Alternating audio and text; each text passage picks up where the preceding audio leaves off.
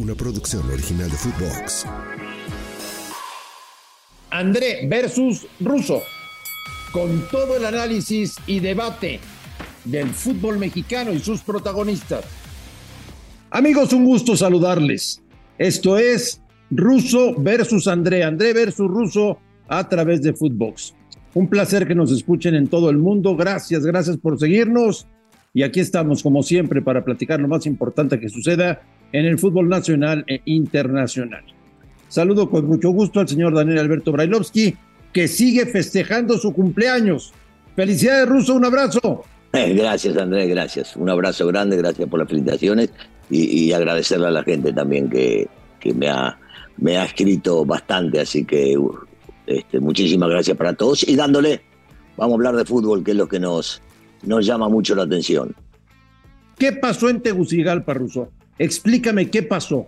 Mira, la, realidad este, es, por lo menos para mi gusto, es una sola. El equipo mexicano jugó mal al fútbol, eh, cometieron muchísimos errores y por otro lado, yo sigo sosteniendo que hay que darle un crédito enorme a Honduras porque Rueda hizo un planteamiento excepcional y realmente se terminan llevando el triunfo de manera sumamente justa porque hicieron las cosas de muy buena manera, supieron acomodarse en el partido, supieron manejar el ritmo, supieron aprovechar los, momentos y definitivamente eh, Honduras se llevó un triunfo merecido que este, afortunadamente para México no fue mayor, que podía haber sido eh, más alto el resultado de lo que terminamos viendo. Eso es cierto, fueron dos, pudieron ser cuatro. Ahora, lo que, lo que tanto le reclama la gente ruso a los jugadores de la selección mexicana es falta de carácter y de personalidad. No tenemos líderes en el equipo. ¿Qué es lo que está pasando? Yo, yo, a, mí, a mí el tema de, no tener carácter y personalidad lo veo, lo veo muy distinto. Eh, sí hay jugadores que tienen carácter y tienen personalidad. Yo voy más que nada a, la cuestión futbolística, de las cosas que no se hicieron como, como hubiesen querido que salga seguramente con la propuesta del Jimmy y los jugadores, pero de ahí a aplicarle aplicarle esto de que no tuvieron que no tuvieron carácter me parece realmente realmente me parece injusto porque eh, si bien es cierto no jugaron bien al fútbol las cosas no salieron insisto eh, no se hizo seguramente lo que estaba planeado o lo que estaba planeado no terminó saliendo como hubiesen querido pero en realidad achacarle de ahí a que no tenga personalidad me parece me parece fuera de lugar porque sí hemos visto a estos mismos futbolistas con mucha personalidad en, muchos juegos y bueno, y en este no salieron las cosas. Y me iría más a la cuestión futbolística, que fue totalmente negativa, que realmente andar pensando que no tienen personalidad. Son jugadores, muchos, muchos de ellos, que tienen años jugando al fútbol, que ya algunos de ellos han jugado mundiales, que han hecho las cosas bien y que en este partido en realidad hicieron las cosas muy mal. Yo iría más que nada a ese punto que al tema de la personalidad. Pero entonces, Russo, son jugadores de los cuales pensamos que son buenos y a lo mejor estamos equivocados. A lo mejor no son tan buenos los jugadores de la selección mexicana. No, es que, es que no porque un partido lo hayan jugado mal realmente y, y sí lo hicieron muy mal, podemos achacar el tema otra vez, Andrés, de personalidad. Tratemos de ser un poco más justos y de pensar en el poco fútbol que, que mostraron, en lo mal que jugaron y en lo que no hicieron, pero de ahí a el, tema de la personalidad la ves en muchos partidos, eh, cómo se manejan, qué hacen, qué dejan de hacer, y me parece que en este caso no corresponde el hecho de solamente hablar de un tema de personalidad. Sí podemos ahondar y mucho en que dejaron de funcionar, en que no hicieron las cosas correctamente, en que el fútbol que exhibieron fue muy magro, en que las cosas no salieron como ellos querían, en que no hubo talento o el talento no se pudo llegar a mostrar en este partido, pero de ahí a achacarle el tema a una falta de personalidad me parece, me parece que nos estamos yendo del otro lado. Sigo insistiendo, no se jugó bien, se hicieron mal las cosas, eh, no le salieron lo que estaban, lo que tenían marcado como para poder llegar a ser. Todo eso se ve muy claro, pero no, o sea, otra vez, ir al tema de la personalidad. ¿Y por qué? ¿Quién juzga el tema de la personalidad? Si estuvo bien, si estuvo mal, cómo fue hecho y demás. Digo, el futbolista lo medís, si es el caso, ¿no? De la personalidad, por muchas cosas que se hacen durante toda su carrera. En este partido en específico, no le salió absolutamente nada, no hicieron bien las cosas, pero de ahí a la personalidad me parece que no tiene nada que ver. ¿Qué responsabilidad tiene Jaime Lozano de lo que pasó el viernes? Mucha, mucha, tiene, tiene mucha personalidad porque hicieron, hicieron muy malas cosas, porque el planteamiento no terminó saliendo, porque posiblemente no eligió a los futbolistas adecuados. En ese sentido, sí podés achacarle este, algunas de las cosas que no, que no se hicieron o que se dejaron de hacer. Porque te... Este, o sea que el técnico, el técnico es parte de lo mal que se hizo ahí adentro. Porque te podrás imaginar que en tu querido México ya hay quien dice que se está tambaleando el proyecto de Lozano si no funcionan las cosas mañana por la noche en el Azteca, ¿eh? Sí, bueno, pero eso, eso es cosa de todos los días en el fútbol mexicano. Un resultado que no es el esperado termina llevándote a, que la gente empiece a opinar de eso, que algunos periodistas opinen de eso, que la misma directiva pueda pensar en dejarlo de lado. Pero no, no, no me parece justo que un partido o dos terminen echando por la borda algo, imagino, que ellos pensaban en un proyecto a mediano y largo plazo. A ver, yo soy de los que piensa, Ruso, que mañana en el Azteca México va a ganar y conseguirá el resultado para avanzar a la Copa América. Eso pienso yo. Eh, pero tú y yo hemos estado muchas veces en partidos de selección mexicana cuando llega por ahí el minuto 25, minuto 30 y no cae el gol y se voltea la gente, eso puede ser un problemón mañana en el Estadio Azteca, ¿eh?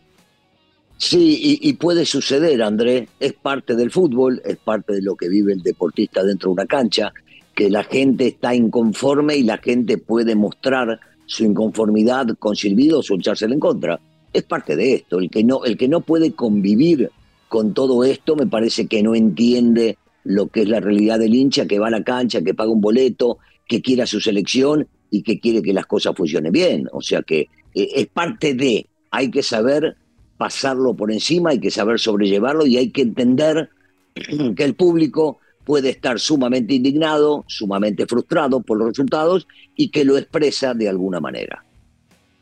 Porque hay que recordar, Ruso, que la gente paga un boleto no por ver jugar a la selección.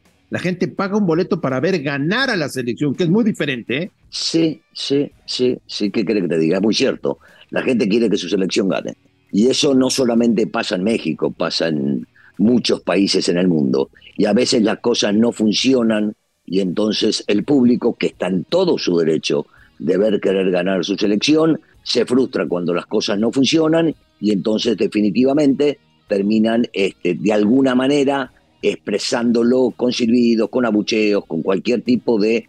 Mientras, mira, mientras no haya agresiones físicas y no se pasen de la raya, me parece que el público está en su derecho de expresar en la cancha lo que está viendo en la cancha o lo que no le parece que hacen los jugadores. Yo me imagino que habrá bastantes modificaciones en la alineación después de lo que pasó el viernes. ¿Quién es ruso? ¿Qué jugadores no pueden faltar mañana en la alineación titular de México? Este, hay, hay, jugadores que, que, han demostrado este, tener capacidad y hay otros que han tambaleado en este último partido. A ver, te voy a hacer justo y posiblemente sea injusto para muchos. Pero, pero vemos, vemos una realidad, por ejemplo, con los dos centrales, dos jóvenes, este, que habían andado bárbaro hasta el día de hoy y que en este partido no, no, no anduvieron como, ni como ellos hubiesen querido. Yo no creo que haya que mover la saga central porque no jugaron bien.